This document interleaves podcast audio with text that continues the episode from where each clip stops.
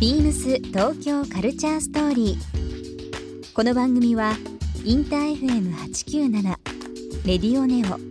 FM 心の三極ネットでお届けするトークプログラムです。案内役はビームスコミュニケーションディレクターの土井博志。今週のゲストは田中海です。新宿ゴールデン街にあるレモンサワー専門バージ・オープンブックのオーナー田中海さんをお迎えビームスジャパンで配布中のビームススタッフおすすめのローカル情報を収録したエリアガイドビームスアイオン新宿でもお店が掲載されていますそんな田中さんにお店を構えるゴールデン街についてや今後の展望などさまざまなお話を伺いますそして今週田中さんへプレゼントした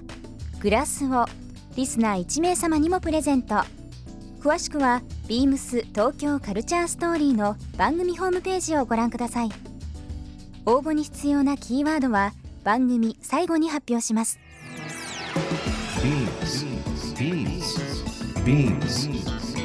BeamsBeamsBeamsTokyo Culture Story Beams Tokyo Culture Story. This program is brought to you by Beams. Beams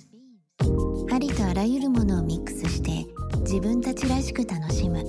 それぞれの時代を生きる若者たちが形作る東京のカルチャー Beams 東京カルチャーストーリー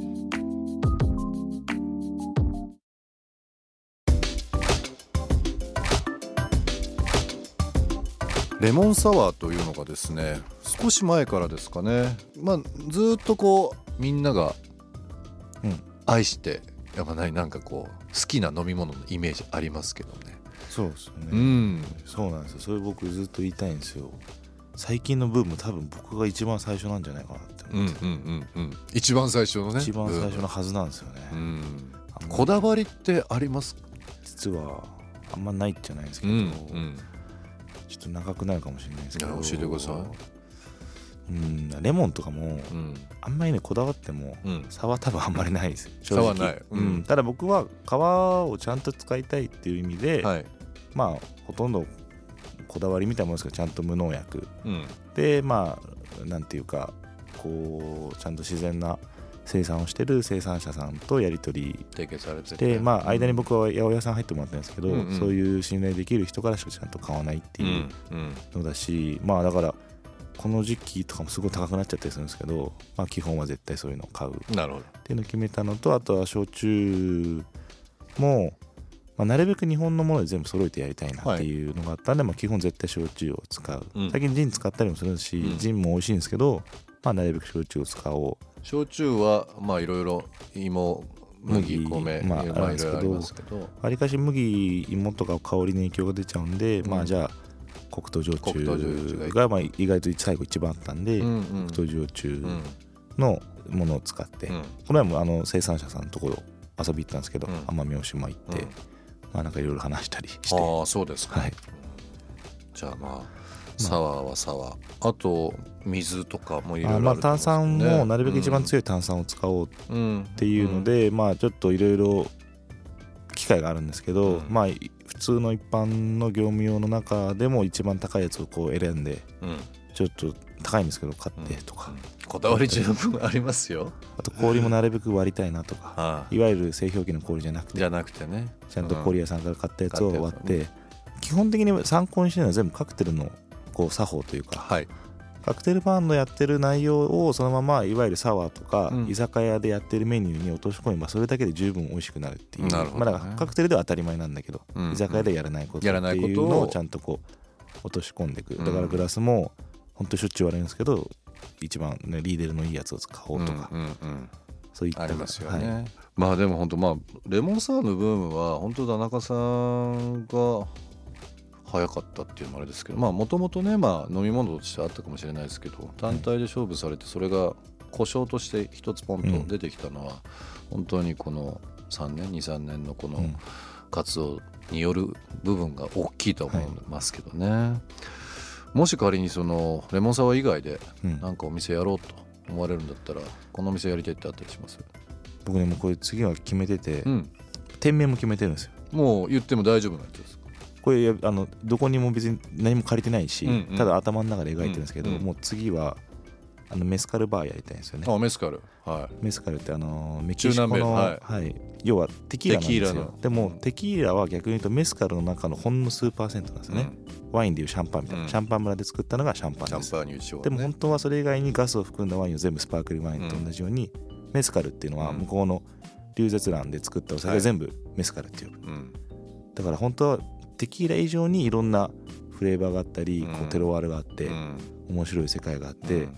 で日本ではもう本当にショットショットでしかこう飲まないようなうんお酒なんですけど向こうではテーブルの上に果物を切ってバーッと並べて好きに食べてよくてかじりながらそれねちっちゃくちびちび飲んで、うんそうすると現地の人があのキスするように飲めって言うんですようね、んキスするキスすするように飲みなさいってあ丁寧キスにす飲るめよねうんうんうんだから僕も店名「接吻」って決めてていいオですねープニングとエンディングに絶対田島さんの接吻をかけるっていうバーをやりたいはいオリジナルラブの最高じゃないで すかストーリーがあっていいじゃないですかなんそかうでフルーツ日本は柑橘いっぱいあるから、うんもうそれは全部フリーでうんどうぞとどうぞって言っていて、本当にワンショットうんでそうすると多分今度焼酎も飲めるようになると思うんですよみんなショうんストレートで、うそういみうん風なにねそうだそう水みたいなの多いですけどそうね割り確物かになっにてねっていうウイスキーとかもそうかもしれないですねそう全部今はハイボールでウイスキーの需要ありますけどやっぱり好きな人はね全部ストレートでそ飲れむぞれ飲とみますもんねもう店の運営も楽だしう買ってくるだけでいいしん 割り物じゃなくてそのあり洗い物も少ない し俺は素晴らしいと思って確かにはいでもそのブームという言い方がどうか分かりませんけどまあ今みんなお酒離れとかね特に若い人とかって言われてますけど、なんかそんな感じはあんましないんですけどね僕はねあの街で見かけるその酒場とかでうんうん先輩になんかいろいろ教えてもらったりとか、はい自分でいろんなねさっきのお話じゃないですけどトライしてみたりだとかっていうのビールはちょっと減ってきたんじゃないかなっていうのはなんか思いますけどねビールなんとなく健康志向みたいそなうところでうんプリン体みたいな言葉がちょっとこうですねきますしね先にね走ってますけどねうんあとは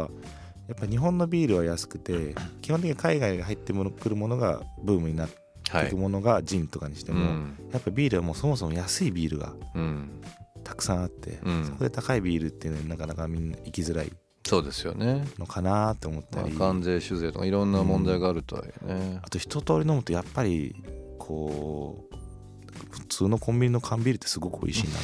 てよくあれが普通に売られてるのがすこごれねいでも本当にあの海外の今日本で出してる本当にクラフトビールとかのうんオーナーとかも、あのいますよ普通にあんまこういう飯出していいか分かんないですけど、うん札幌はやっぱすごいって言います、っていうすごい と。で忘年会とか行くと発泡酒飲んだりしますからねえこれやっぱ美味しいよなってこれでもこれ作った年末年末にもう一個出すお店がちょっと決まっててーはい。都内ですか。それね兜町なんですよ兜町で。はい。渋沢栄一の家の隣でやるんであ今もう次の新札の話題の渋沢栄一さん。僕なんか今大学の同級生とうん渋沢栄一をむちゃくちゃ調べててで渋沢栄一のライフヒストリーに沿ったカクテルを今作ろうと思っててあら第1杯目が多分パリ万博でえで最後の方はあのお茶も作ってるんでえええ茶室も作ってるんでええ彼はその茶室茶のカクテルで最後締めるみたいな5杯ぐらいのセットを今考えててもう今ね時の人話題の人になりますからね、まあなんかさっきの接吻にしかり渋沢栄一にしかり単品単発で聞く言葉だとちょっとわかるんないですけどちょっとこうストーリーがあるとですねものすごくこう深い話になりますね。なんかこうそうですねなんかお茶お茶からパリ万博っていう話がなければ渋沢栄一とお酒ってどういうリンクっていう部分になってしまうんですけど、な今ん田かそ中うさんのそうい話う聞いてスてトー面白リいーをな持ったものをやりたいなとは常々思ってて、うんお茶とかもみんなもう散々知ってるじゃないですか、うんでも本当のお茶までは誰もこう行かないっていうか、うんうん浅くて広いところでみんな終わっちゃって、うんそういう深いところまでこう人を誘っていかないとやっぱお店の強いコンテンツになっていかない、そうですね、単なるお茶終わりですうんっていうのじゃ終わりじゃなくてなんでお茶なのかとうか、んどうしてお茶が面白いのかとか、うんそういうなんかスタイルも含めてお店のこういうなんか商品を考えていいでいすねかないといけないなと思ってて。いや素晴らしいそうなんです。いや、 全然すみません。そんなに。いやただ思いつきでやってるだいけ。やそういうストーリーがあってその店に通いたくなる、まうあ、んそこで学んだことを誰かに伝えたくなるっていうのがねやっぱりこの大人のたしなみだったりするのかなというふうには思いますけどねそういう文化だと。ビームス東京カルチャーストーリーゲスト田中海さんにプレゼントしたグラスをリスナー1名様にもプレゼント応募に必要なキーワード「レモンサワー」を記載して番組メールアドレス beams897-infm.jp までご応募ください詳しくは番組ホームページまで Beams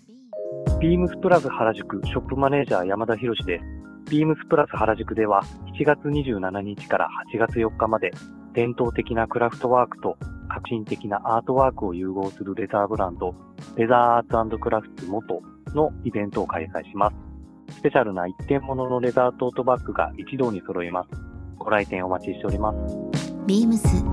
東京カルチャーストーリー Beams Tokyo Culture Story.